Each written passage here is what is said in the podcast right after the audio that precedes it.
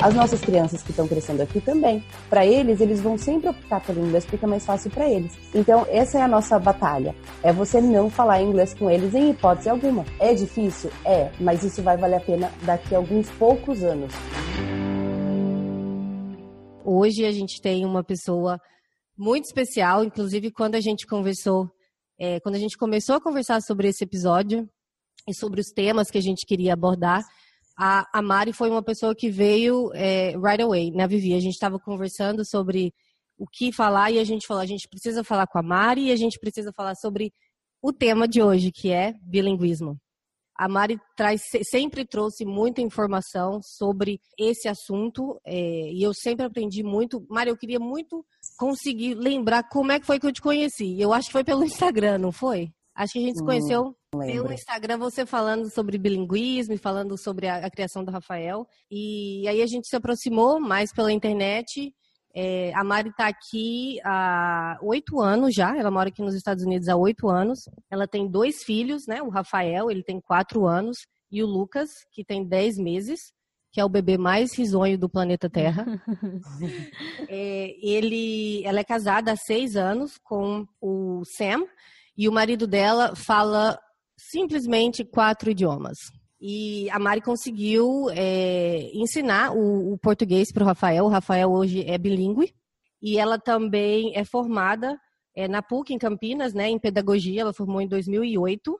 Tem tempo, né, gente? dois mil e oito tem muito tempo. Obrigada. A gente, não, a gente nem pensa nisso, mas eu também me formei em dois mil e dez e tem, caralho, tem muito tempo. É, e ela atuou, né, na área de educação infantil por mais de dez anos. Ela trabalhou em escola bilíngue no Brasil. E é isso, e a gente trouxe a Mari hoje para falar com a gente sobre esse tema. A gente quer aprender muito com você, Mari, que você vai conseguir informar, passar muita informação para as pessoas, principalmente para quem está é, lidando com isso hoje em dia, né? Para quem está tentando ensinar o filho, ou, ou às vezes até quem está aprendendo mesmo o idioma, é, um, um outro idioma, enfim. É, bem-vinda! Ei, obrigada! Oi, gente! É, acho que a introdução já falou tudo, mas eu amo esse tema. Amo muito.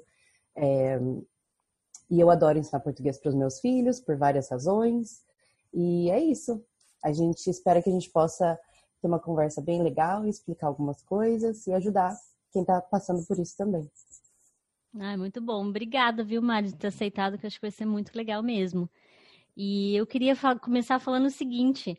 É, qual que era a nossa perspectiva antes, né, de, de a gente estar nesse mundo do bilinguismo, né? Assim, como que vocês imaginavam é, que ia ser para realmente criar um filho bilíngue, né? Que o foco aqui da conversa vai ser mais essa criação mesmo de, de filhos bilíngues, né? Então, agora nós estamos aqui nos Estados Unidos, é totalmente diferente do que se a gente estivesse no Brasil, tendo filhos no Brasil, né? Então, eu não tenho filhos ainda, assim, as meninas já têm, né? E a minha perspectiva antes, né, agora que eu vejo minhas amigas já criando os filhos e tal, a minha perspectiva era totalmente diferente, né? É, eu achava, assim, que era uma coisa linda, maravilhosa, super fácil, que, nossa, ai, você é um filho bilíngue, que massa, não sei o que e tal, mas, uhum. tipo, nunca pensava nas, de como é difícil, né? É, é muito difícil. Exatamente. Eu tava pensando sobre isso e é, eu achava que uma coisa que eu achava que ia ser um desafio, e que não é, para mim, é exatamente falar em português com o Luiz. Porque eu achava que, como eu, como eu tive é, muito contato com criança nos Estados Unidos, todo esse meu mundo infantil vai tomar banho, vai dormir, é, você quer água, você sabe, essas coisas que a gente... Esse diálogo que a gente tem com criança sempre aconteceu em inglês. Então, eu achava, cara, como que eu vou fazer isso? Como que eu vou falar isso em português? Uhum. Não que eu não sei falar português, mas é a questão do... Do hábito, Do né? hábito, exatamente.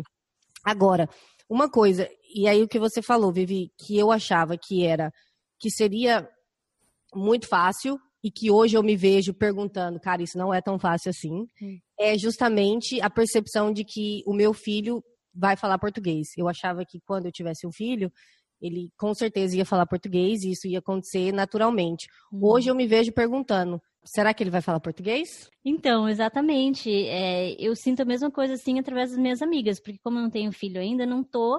Né, na situação, só que agora eu já tô começando a pensar de uma forma diferente, né? Porque, por exemplo, eu tenho uma amiga minha que a filha dela tá com um aninho mais ou menos, E, e ela fala, fez uns stories, eu, eu tô risada porque são coisas assim que eu acho que a gente como mãe não, não pensa que vai acontecer, né? E aí de repente acontece e a gente, opa, peraí, o que que tá acontecendo, né? E ela fez uns stories falando que a filha dela tá falando hi em vez de falando oi, né? E no caso da filha dela, os dois são brasileiros, né? A mãe e o pai são brasileiros, então acho que ela teve a expectativa que a filha ia começar a falar português primeiro, né? É. Só, só que ela vai pra escolinha também, né? Então ela começou a falar hi pra todo mundo e a mãe ficou meio assim, tipo, ai meu Deus, o que que tá acontecendo? Ai, é. E aí, aí acho que é interessante da, da Mari falar pelo conhecimento dela... É, quais são as formas, assim, que a gente pode ensinar, né? Que a gente pode adotar para tentar inserir essa língua, nessa segunda língua, que o português acaba sendo, né? Segunda língua, é, para a gente conseguir ter mesmo essa criação bilíngue, né? Uhum.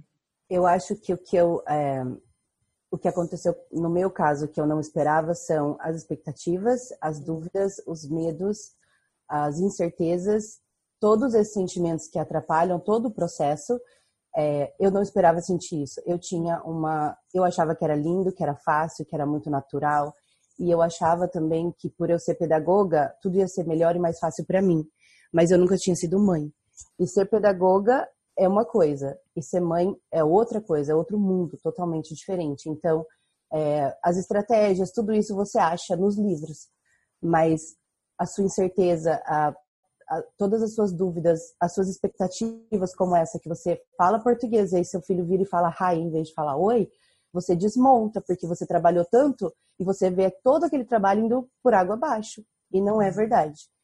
Um, eu acho que tem muitas estratégias para você trabalhar o bilinguismo.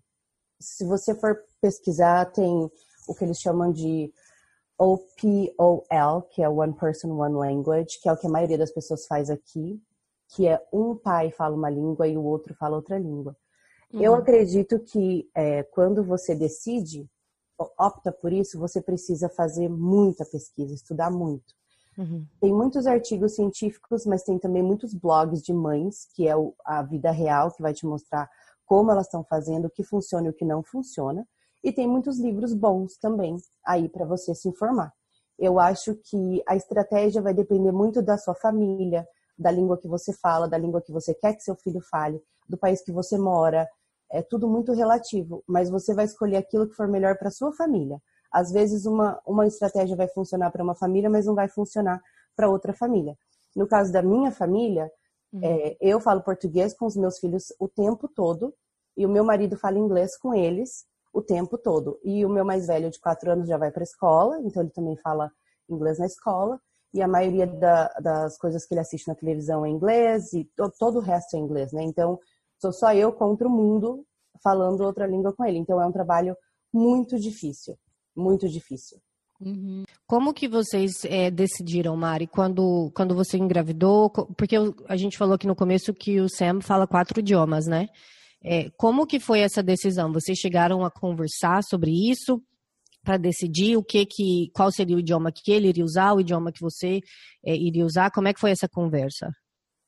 Sim, é, como eu já trabalhei em escola bilíngue no Brasil, eu já tinha alguma informação e eu pesquisei muito, muito mais e eu peguei vários artigos e várias coisas e eu separei algumas coisas que eu achei que eram mais importantes e dei para ele ler, uhum. Ele leu e como ele também fala mais de uma língua, ele também sabe os benefícios que isso traz na vida dele e também traria na vida dos nossos filhos. E ele sempre foi a favor.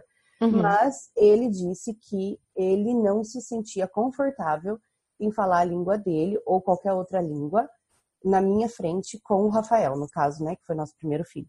Uhum. Então eu falei para ele que é, de tudo que a gente leu e pesquisou, o mais importante do processo é você ser consistente, é a uhum. consistência. E se ele não ia ser capaz de ser consistente, falar essa língua o tempo todo, que então era melhor que ele não falasse. Então nós decidimos que ele ia falar o inglês, porque para ele é o que ele se sente mais confortável, já que eu entendo, uhum. e eu falaria o português. Eu acho que uma das coisas mais importantes também é o suporte que você tem do seu parceiro, do seu marido. Sem esse suporte, você, você já tem tudo aquilo na sua cabeça, as dúvidas, as incertezas. E sem o apoio do seu marido, fica muito mais difícil. Mas eu sempre tive o apoio dele desde o primeiro dia. E inclusive, se eu, às vezes, já comentei com ele que vai chegar uma hora que eu vou falar inglês com o Rafael na frente dele.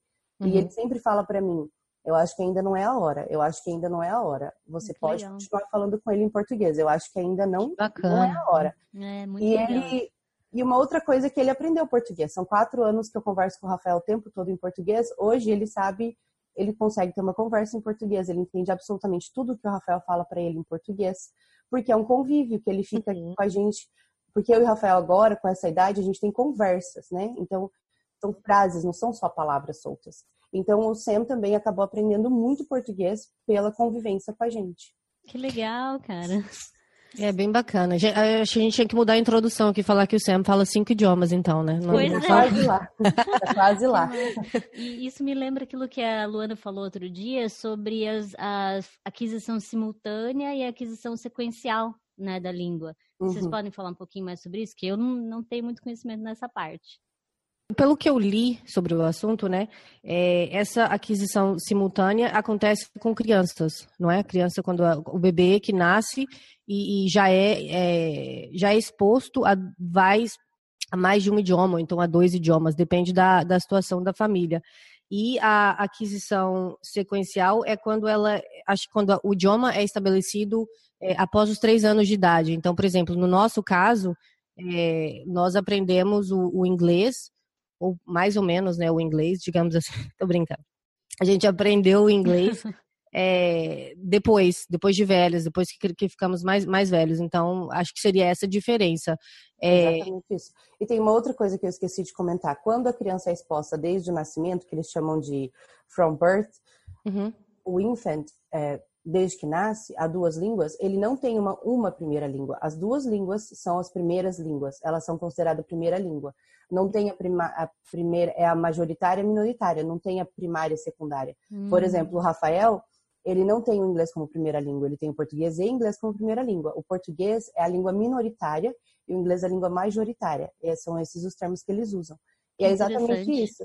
E uma outra coisa é, quando você aprende a segunda língua depois que você está maior, a partir dos cinco anos, você nunca vai ter essa segunda língua como primeira língua, né? O que é óbvio, mas você vai sempre fazer a tradução. Isso também é... A autora desse livro, Raising a Bilingual Child, fala muito sobre esse assunto. Que ela, inclusive, mostra os exemplos de que as pessoas sempre vão fazer a tradução. Nós, né, que aprendemos como adultos, a gente sempre vai fazer a tradução antes. Por isso que, às vezes, a gente demora um pouco mais para trocar de língua ou para entender alguma coisa, ou a gente traduz uma coisa ao invés de simplesmente pensar em inglês. A criança, não. Quando ela é exposta desde o nascimento, ela não faz isso. Ela tem as duas línguas em, em dois lugares do cérebro que ela não vai fazer essa tradução. Ela simplesmente...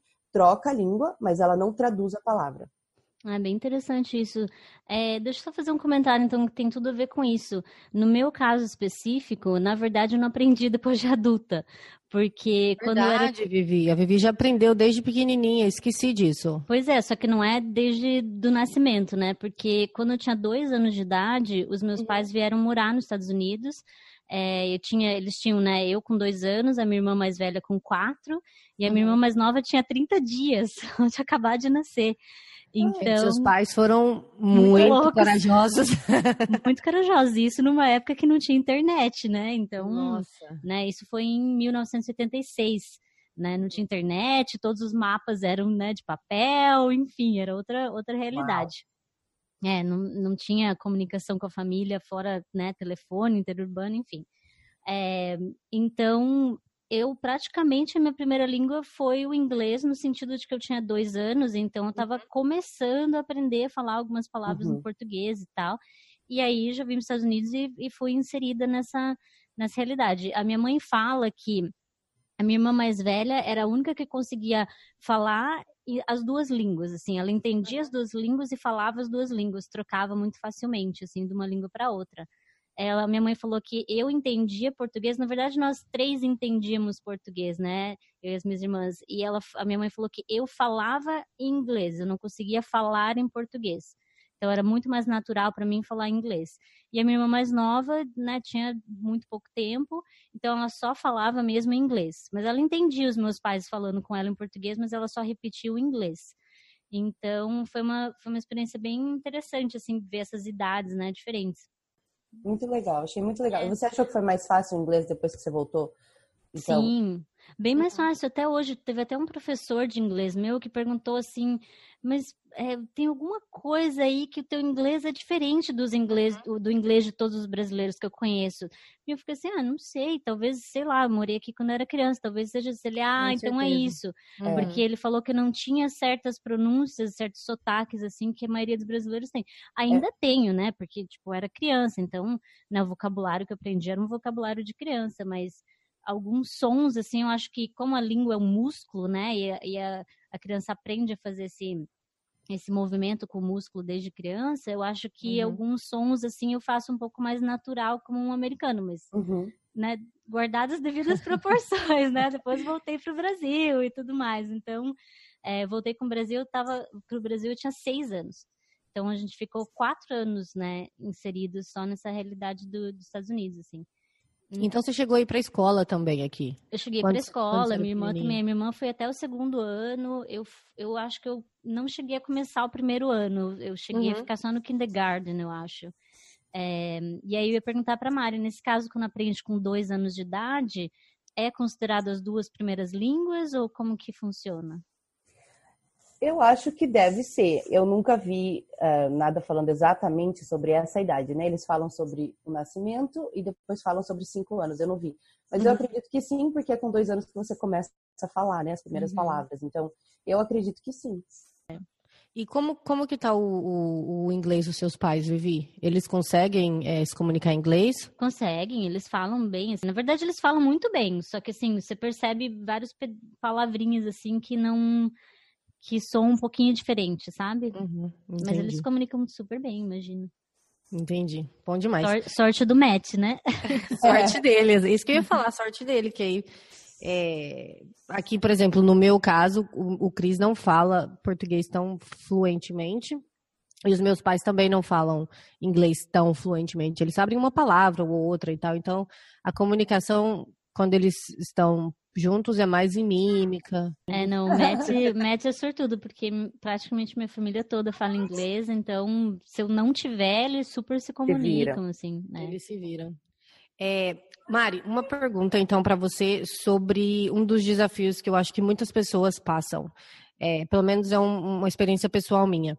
É, para mim, eu, naturalmente, a gente resolveu também adotar esse princípio de que um pai vai falar um idioma, até porque pelo contexto da minha família é esse, faz mais sentido pra gente. É, porém, é, pra mim o desafio é quando eu preciso falar em português com o Luiz num contexto de pessoas que não entendem português. Por exemplo, quando eu estou falando com o Luiz em português num jantar em família na casa do, da mãe do Cris, por exemplo.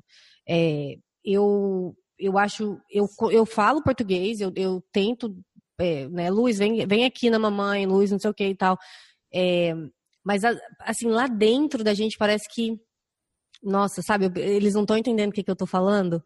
É, e aí eu, eu já falo inglês, depois eu falo o português, eu já traduzo o que eu falei em português em inglês.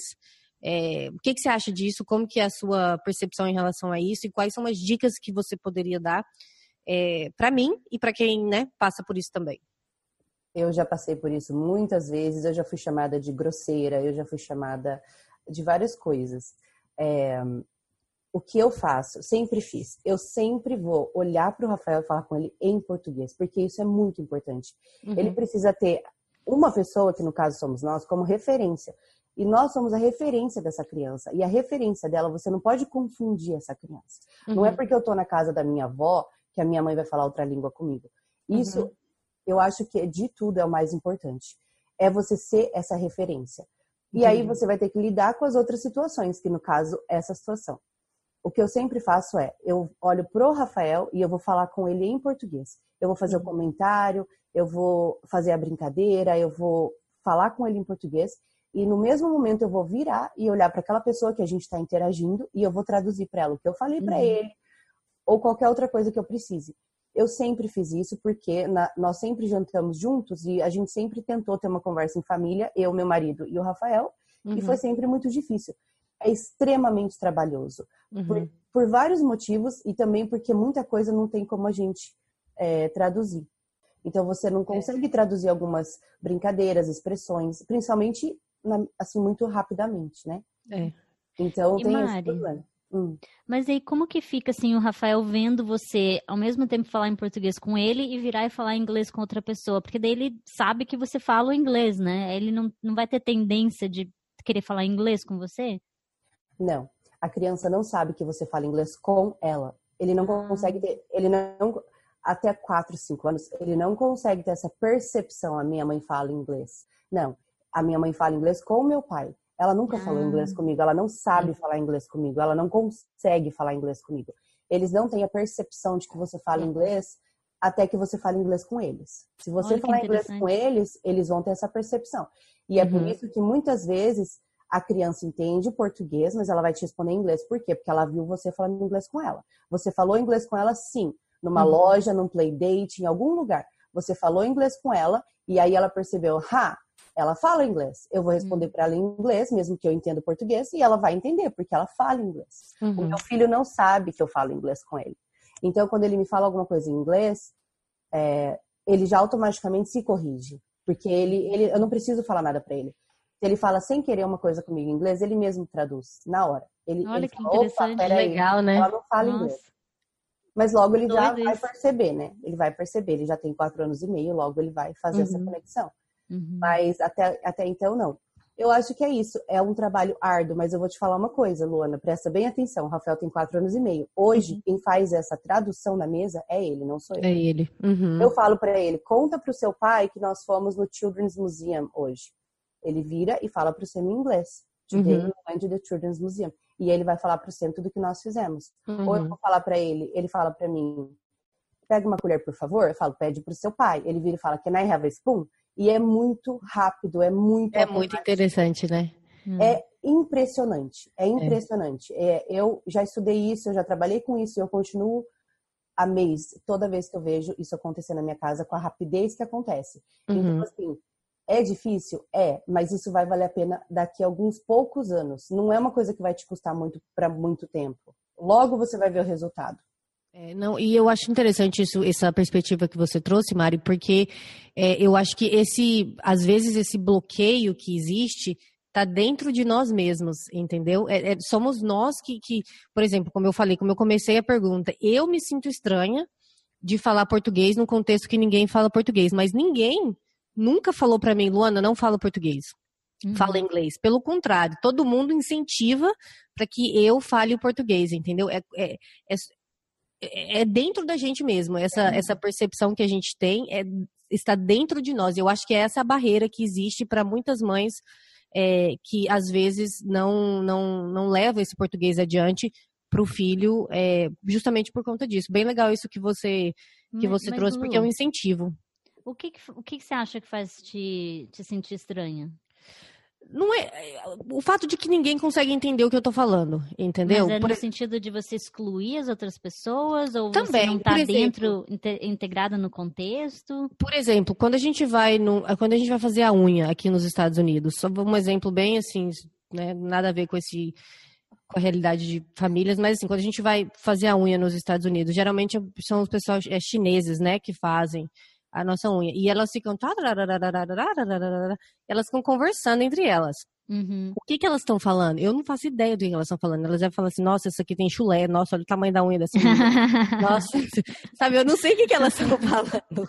Então, assim, eu fico pensando assim, será que a pessoa que está do meu lado me escutando conversar com o Luiz em português está pensando que eu estou falando mal? Sabe? Fazer ah, então. algum comentário pejorativo, alguma coisa assim? Claro que não é minha intenção, obviamente...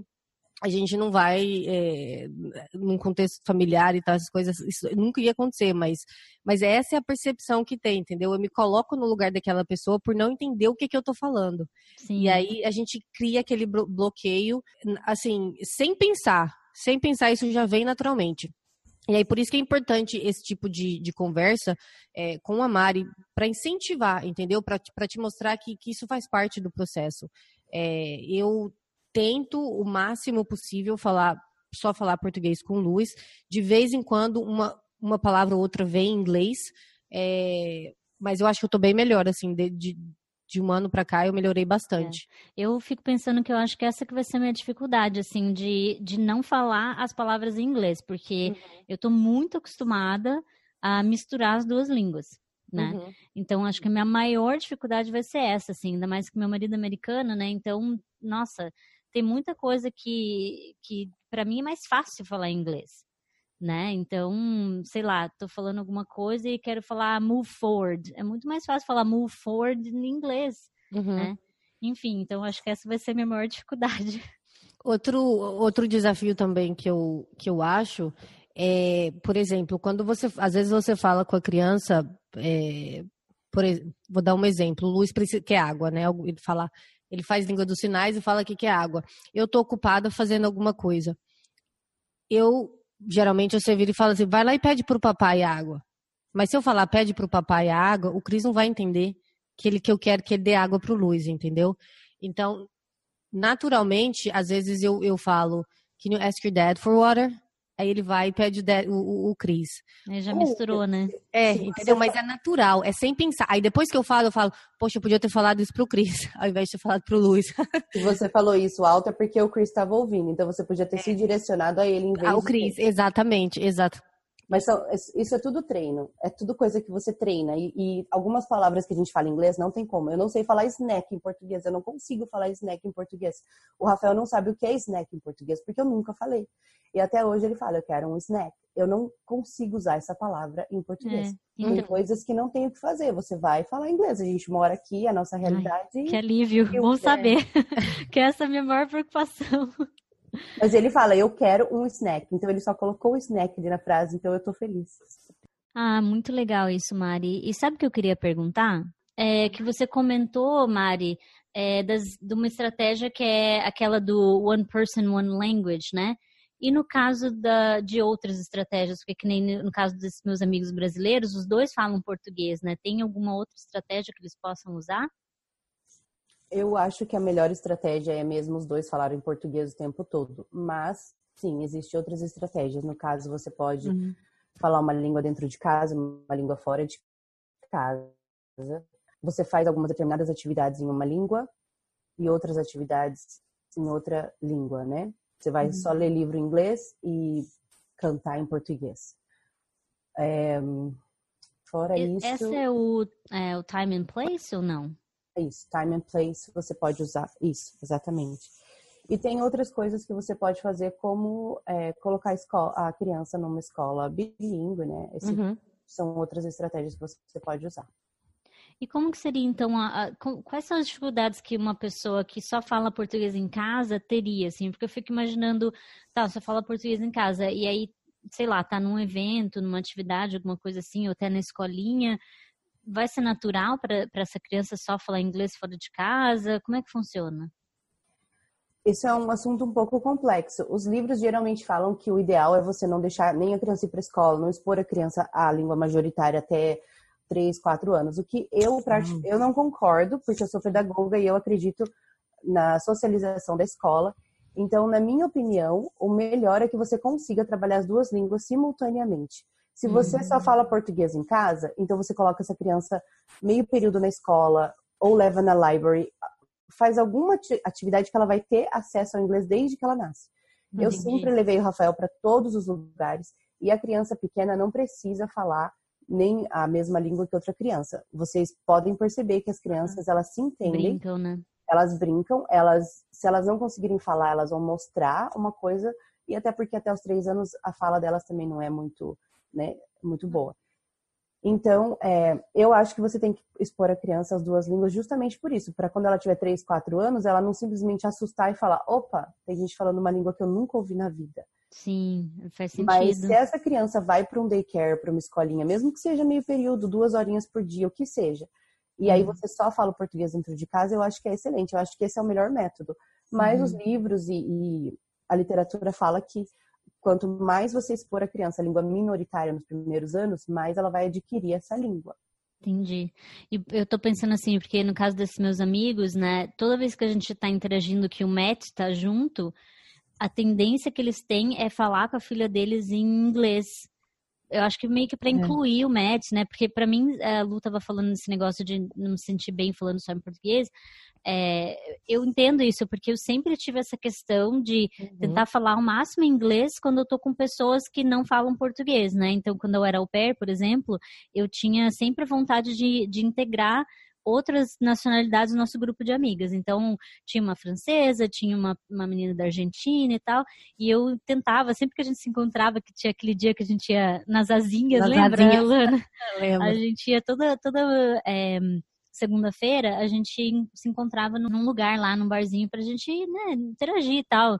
E aí, sempre que eu trazia as, as estrangeiras também, eu ficava tentando fazer todo mundo falar inglês, inglês. Pra, pra elas não ficarem excluídas, né? Uhum. Mas era impossível, era muito difícil. Isso que eu ia falar, era muito difícil. É, muito difícil. A gente acabou, o português acabava dominando o assunto, porque, né, gente, nós éramos, sei lá, eight, eight, ó, já misturei, oito brasileiras. oito brasileiras e, sei lá, uma estrangeira, né? Então, acho isso que a tendência... acontece em toda a língua. A família do meu marido também. Eles tentam falar inglês porque eu tô no meio, mas acaba sempre saindo o bengali, que é a língua materna dele, sempre acaba sendo natural. A majoritária ali. Não tem como, é muito mais pessoas falando uma, aquela língua, né? Pois é. Então, aí eu, eu acho que esse meu casal de amigos, eles tentam falar em inglês com a filha deles pra meio que incluir o match. Mas aí não, não atrapalha o processo? Atrapalha. É aquilo que eu falei antes. A, a partir do momento que o seu uhum. filho entender que você sabe falar inglês com ele, ele não vai. Você é assim, ó. O que, que é mais fácil pra você? Falar inglês ou, ou português? Português, né? Nossa língua materna. Uhum. No, no caso da Vivi, que ela morou aqui quando pequena. Mas eu digo pra uhum. mim, é muito mais fácil eu falar português do que inglês. Porque eu não preciso pensar. Eu cresci falando essa língua.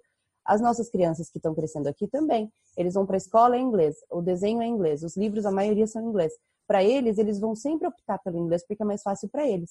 Agora, uhum. se você acabou de falar para eles que eu entendo tanto português quanto inglês, você pode escolher qual língua você fala comigo, eles vão falar o inglês. Pronto, né? Porque é mais fácil para eles.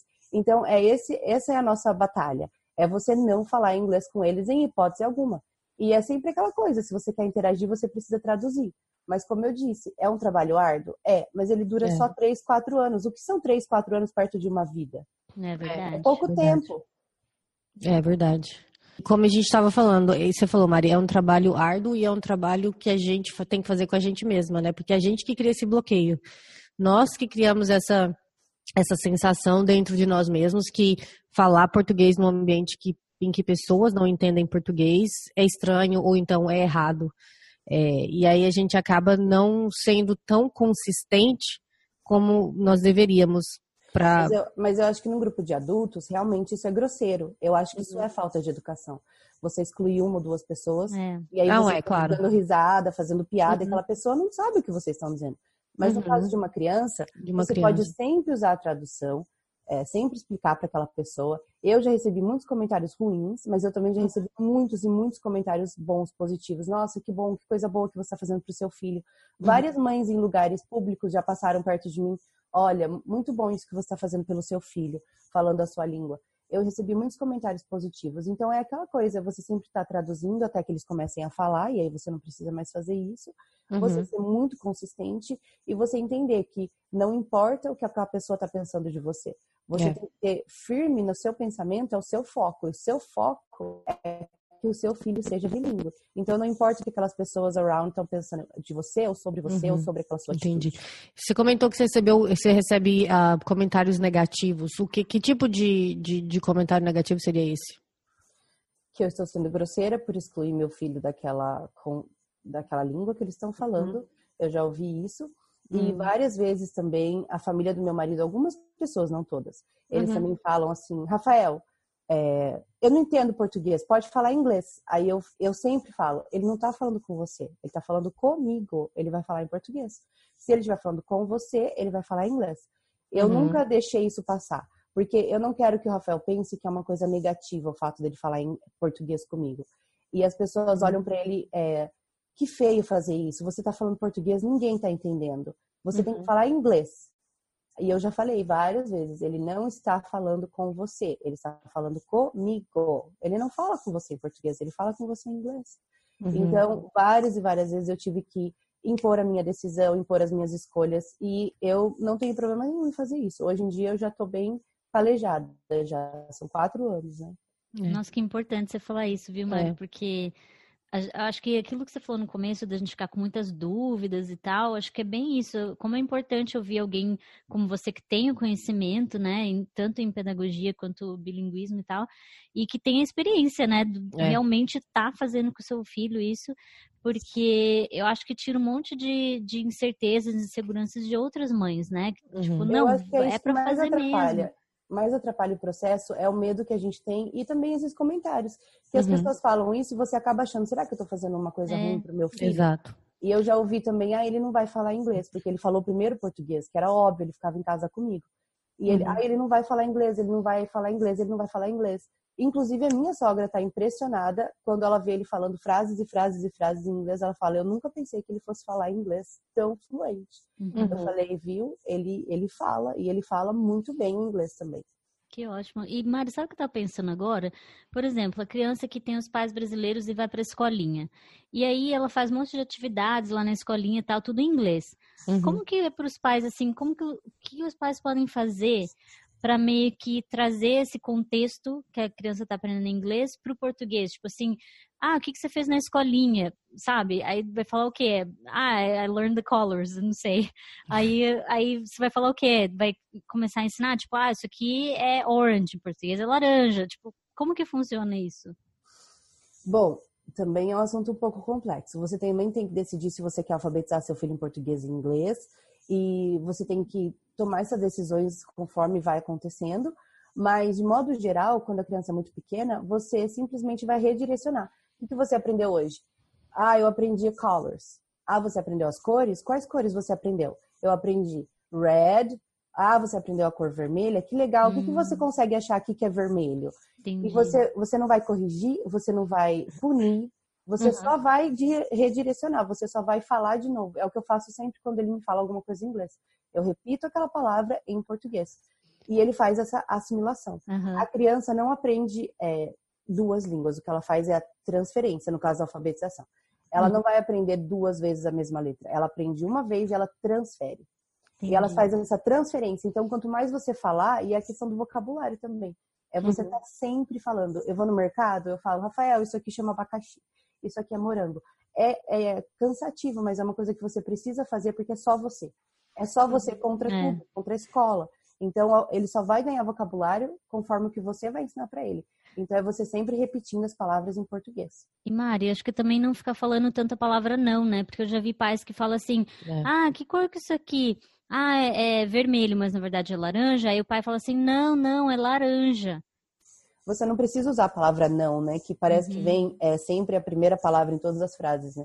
Uhum. Você pode simplesmente falar, esse é laranja, o vermelho é esse daqui, olha. É, esse então. aqui. E você pode redirecionar de novo, sem você precisar falar não, ou punir, ou então falar assim, tá errado, você não uhum. sabe.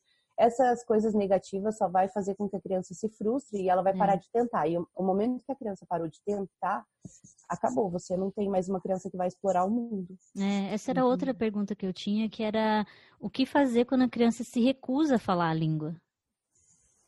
Então, esse livro que eu gosto bastante também, é, eu acho que tem muita coisa boa nesse livro e tem muita coisa ruim. Uhum. É, eu acho que antes do bilinguismo ou de qualquer outro assunto, eu sou a favor do respeito com a criança. Então, nesse livro ela fala para você chantagear a criança, ameaçar a criança. Se você não falar nessa língua, você não vai brincar com seu amiguinho. Uhum. Eu sou extremamente contra qualquer tipo de punição nesse sentido. Uhum. E eu acho assim, quando a criança se recusa a falar essa língua, você que é mãe, você tá fazendo esse trabalho, você tem que sentar e pensar. Por que que ela tá se recusando? As pessoas estão tirando sarro dela?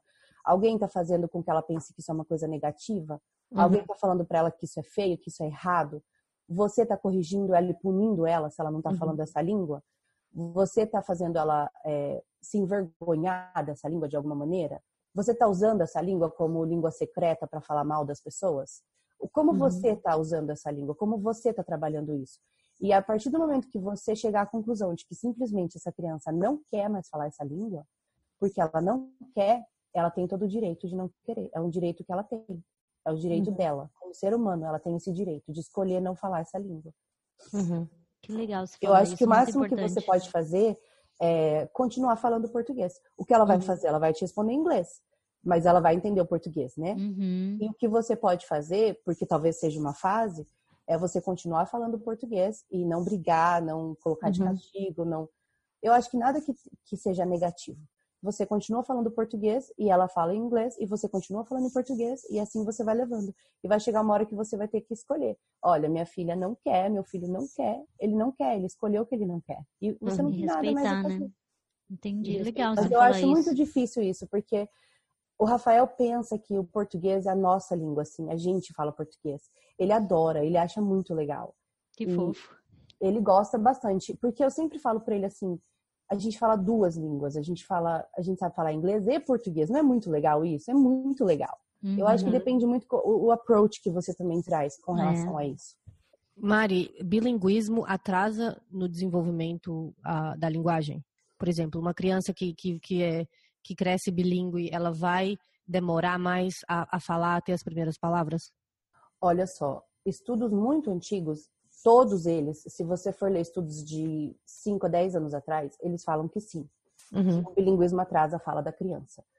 Hoje em dia, já, inclusive nesse livro diz que não. Não existe isso. Não é, não é interligado uma coisa com a outra. Tem crianças que demoram mais para falar, mas isso não tem a ver com o bilinguismo. Uhum. O Rafael teve sim um pequeno atraso na fala. Ele demorou seis meses a mais do que uma outra criança para falar. Eu não sei dizer se foi por conta do bilinguismo ou não. Uhum. Eu não tenho como saber, ou se ele de, realmente é, demoraria para falar se fosse monolíngue também, também. Agora, eu sei que é, crianças, é, primeiro filho, geralmente demora um pouquinho mais para falar, o segundo fala mais rápido. Uhum. Essas coisas também tem que ser levado em consideração, né? Se é primeiro filho ou se é segundo filho. É, depois que o Lucas começar a falar, eu volto aqui e conto para vocês. a, gente faz um, a gente faz mais uma entrevista e mais um episódio. É, parte dois. É. Parte dois do bilinguismo. Pois é, porque eu também estou muito interessada em saber como o Rafael vai se comunicar com o Lucas é, uhum. na, quando eu não estiver presente.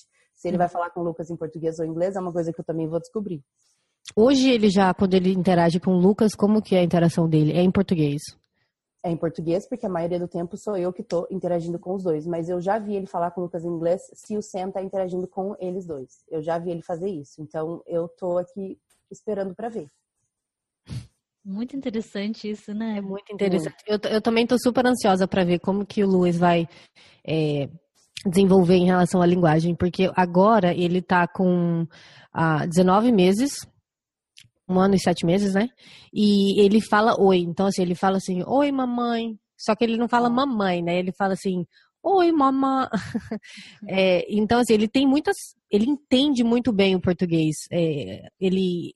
E ele entende o inglês. Eu acho isso impressionante, porque se o Chris fala pra ele alguma coisa, por, por exemplo, Luiz, é, pode jogar isso lá no lixo, sei lá, esse papel no lixo, ele adora, gente, adora andar na cozinha, ir lá no lixo, é jogar um papel no, dentro do lixo.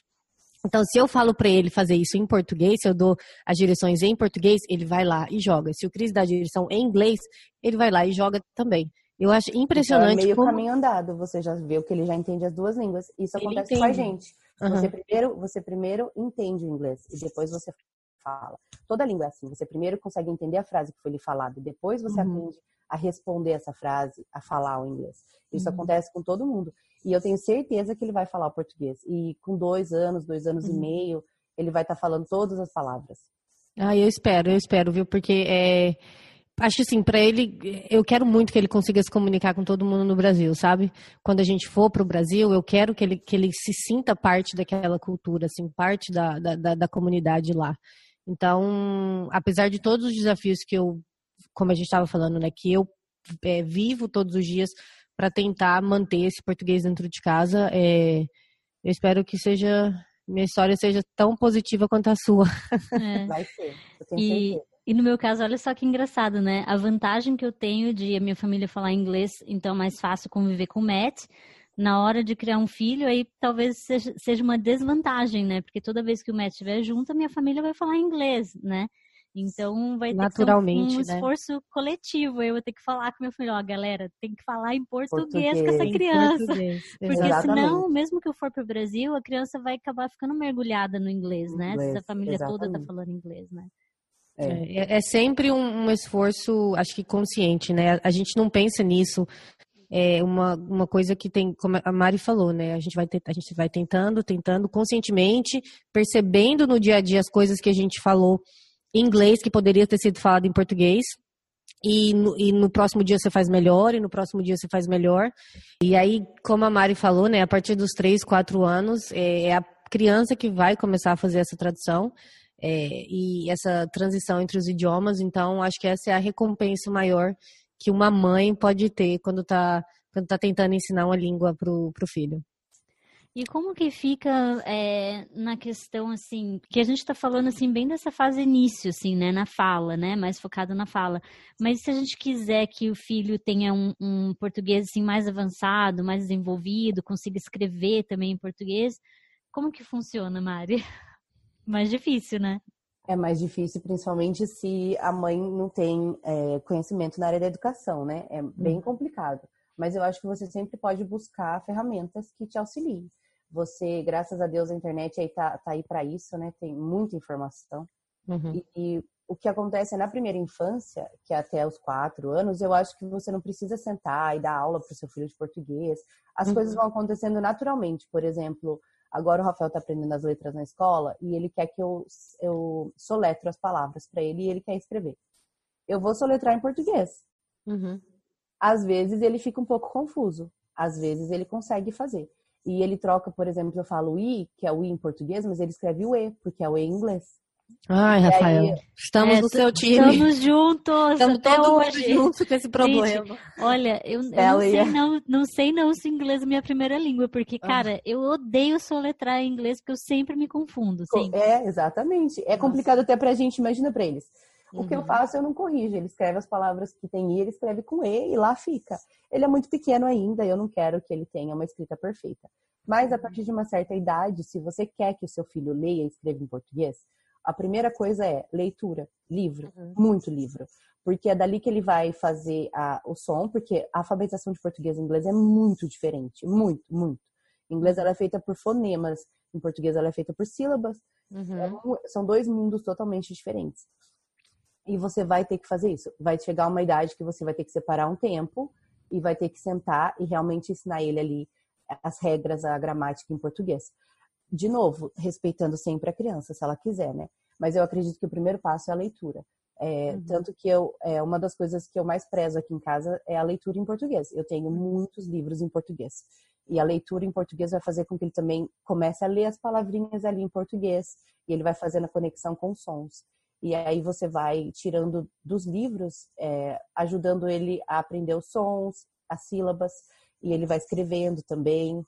E uhum. aí você vai encontrando um caminho. Você conhece alguma escola, algum curso, alguma coisa assim que tenha aqui nos Estados Unidos ou em algum outro lugar para ensinar português? Eu ia falar agora, Mari.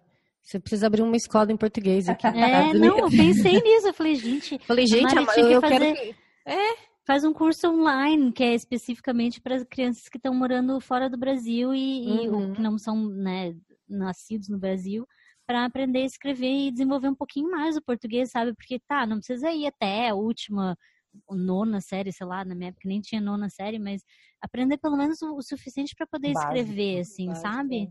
Porque, nossa, dá, um, dá uma pena, assim, sabe? Da, podia aprender um pouquinho mais e saber escrever em português, sabe? Você é. já pensou, Mari, em abrir uma escola? É sério já, essa pergunta. Gente, fala isso pra mim. Quando o Lucas crescer um pouquinho, eu vou começar a pensar nessas ideias. Agora eu tô ah, um então. pouco ocupada com esses Nossa, dois. Vou esperar ansiosamente. Perfeito, Mari. A é gente complicado, não é fácil. É, porque, é, gente, eu não, sou, eu não sou pedagoga, né? Então, tipo assim, eu tenho uma vantagem muito grande que meus filhos soubessem não só falar a língua, mas que soubessem escrever pelo menos um pouco também, assim, sabe? Uhum. Porque eu acho que sabendo escrever é, é outra... outra concepção que eu acho que a criança tem da língua, sabe? Eu acho que amplia muito, pelo menos na minha perspectiva, né?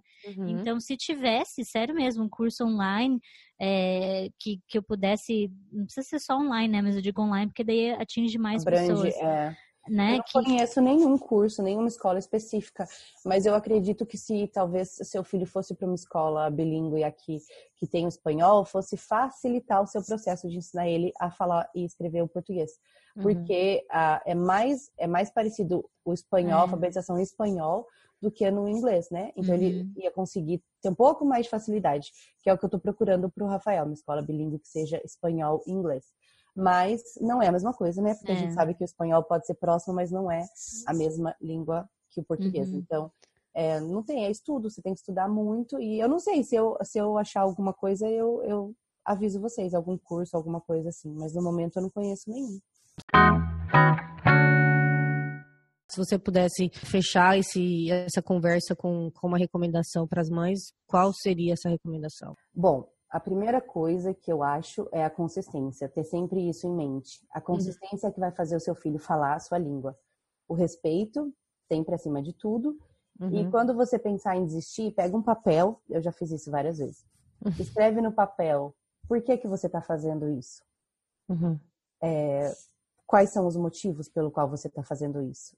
Uhum. E não se importe com a opinião dos outros. Isso aí. Perfeito. Ai, gente, adorei. Muito Perfeito. Bom, Perfeito. Muito bom, Mari. É. Adorei. Foi muito informativo tudo que você é. passou pra gente. Eu acho mais bacana foi é, a sua experiência que você passou, sabe? Como é. que foi criar o Rafael e como que, que você espera que seja agora, né? Com o Lucas. Achei é. muito legal. Bacana. Eu gostei também. E, e Mari, tem algum li, outros livros ou Instagrams ou alguma coisa assim que você sugere? Posso ajudar? Tem, tem vários livros. O que eu li, é, que eu, eu li alguns livros, mas o que eu vou recomendar uhum. chama Raising a Bilingual Child. Eu não sei se tem a versão dele em português, eu posso olhar. Uhum. É, tá escrito aqui, a Step by Step Guide for Parents, é da Barbara Zuer. Ela é PhD em, é PhD em bilinguismo. Uhum. É um livro muito bom, mas tem coisas que não são boas também. Então, você tem que filtrar, assim como qualquer livro, né? Uhum. Eu gosto muito desse livro porque ele é muito informativo. Tem outros livros e eu acho assim, quando você... Se você pesquisar, tem muito blog de mãe que vai contar a história de como ela fez, como funcionou pra ela. Não tenho agora de cabeça, assim, uhum. o nome. Mas tem dois, dois Instagrams que eu gosto muito. Um é Meu Bebé Bilíngue, que é uma uhum. mãe, a Esther, ela também é pedagoga. E ela tem dois filhos. E ela também fala muito sobre leitura, sobre como incentivar o bilinguismo. Ela é brasileira, mora no Brasil. E ela fala inglês com os filhos dela. E o pai fala é, português. E um outro é bilingual, uh, Bilingual Bears. É a Lu, que é, os filhos dela agora são trilingues. Porque eu acho que eles moram na Espanha, se eu não estou enganada. Mas eles também fazem isso. A mãe fala um idioma. Eles estavam fazendo isso. A mãe um idioma, o pai outro idioma. E na escola o espanhol. Agora ela... tá fazendo time and place com o inglês, porque ela tava com muita dificuldade, que os filhos dela já estão grandes. Uhum. E é muito legal, porque ela dá muita dica também, não só de livros, mas de, de estratégias que você pode usar. Os filhos delas também, os dois são trilingues. E, e é isso. E deixa eu falar uma coisa, para quem tá em Nova York, é, tem uma escola aqui em Nova York de uma brasileira que faz várias atividades para crianças brasileiras, né? Uhum. Então, chama Brasil Ahead, e eles têm summer camp, cantam músicas brasileiras, fazem várias coisas, né, em português do Brasil, assim. Então, isso eu acho que é uma coisa super válida. Um colega meu até é, matriculou a filha dele no summer camp e foi super legal, assim, porque é, uma, é mergulhado mesmo na... na cultura e na, na fala, né? Quem quiser, entre no site lá da Brasil Ahead, que tem todas as informações. E, e uma outra dica também que eu, é, que eu queria dar é que tem uma... A, a, acredito que ela está em Nova York também, Vivi. É uma editora a, que chama A B C Multicultural, que não sei se você conhece, Mari, é, mas elas têm a, vários livros em português, então, e em vários idiomas também. Então, por exemplo, a gente tem um livro aqui em casa que chama O Gato Comeu, que é um livro que o Luiz adora. E aí aquele livro, eles vendem em alemão, em inglês, em português, então tem vários idiomas. É, eles estão no Amazon também, caso as mães é, queiram, né, procurar mais opções de livros em português. Ah, tem uma loja no Amazon, então dá para comprar daqui dos Estados Unidos mesmo. Ana Cristina, que é a autora, ela escreveu, os livros dela são muito... É, É, lembram muito a nossa infância. É. Então, assim, eu comprei uns livros. É... Gente, eu me senti, eu falei, eu me senti dentro do livro, sabe? Quando eu era criança, é o nome do livro. É. E aí, assim, é bom porque a gente pode mostrar toda a trajetória pro filho. A gente pode passar aquilo, sabe? É, não é só a, a gente brincava na rua. A cultura, exatamente, né? Exatamente. A gente tinha carrinho de rolemã, a gente brincava de queimada, tinha um negócio da cobra cega. É. Então, assim, traz toda aquela percepção de quando a gente era criança. É, é difícil a gente trazer agora, né? Porque o mundo tá tão diferente, ninguém nem brinca na rua mais. É. É, e aí é bem, muito legal aquele livro, muito, muito é, legal. Eu então amei. Eu super recomendo. Eu nem tenho filho, eu queria comprar pra mim mesma. Já vai comprando, Vivi, já vai comprando. Vai, já vai fazendo a biblioteca aí, Vivi. É. Então é isso, gente. Ah, e outra coisa, a gente esqueceu, Mari, seu Instagram. A gente é. quer que as pessoas ah, te é. sigam. Meu Instagram é Mari, acho que é underline mesmo, né? Porque em inglês a gente fala underscore, não é? Bom, é Mari, todo, acho que todo tracinho, mundo tracinho é. mais baixo, rock, H A Q U E. Aí, gente, vocês vão ver o bebê mais risonho da face da terra, é. que é o Lucas.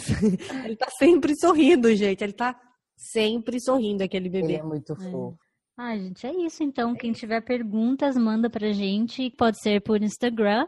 O meu é Vivi Caulfield e Caulfield é C A U F I E L D. E o meu é Teles Luana. Então, é, é, é T E L E S, Teles Luana, normal. Se der, quem sabe tem um monte de perguntas e tal, a gente faz uma parte dois, né? A gente, tô super curiosa pra fazer a parte dois pra ver como é que vai ser a experiência do Lucas, né? É, isso aí. Eu também. Então é isso. Então tá bom, muito obrigada, adorei. Ah, obrigada, obrigada Mari. Você, Mari. A gente adorou também. Então é isso, gente. Beijo, até o próximo episódio. Tchau. Tchau.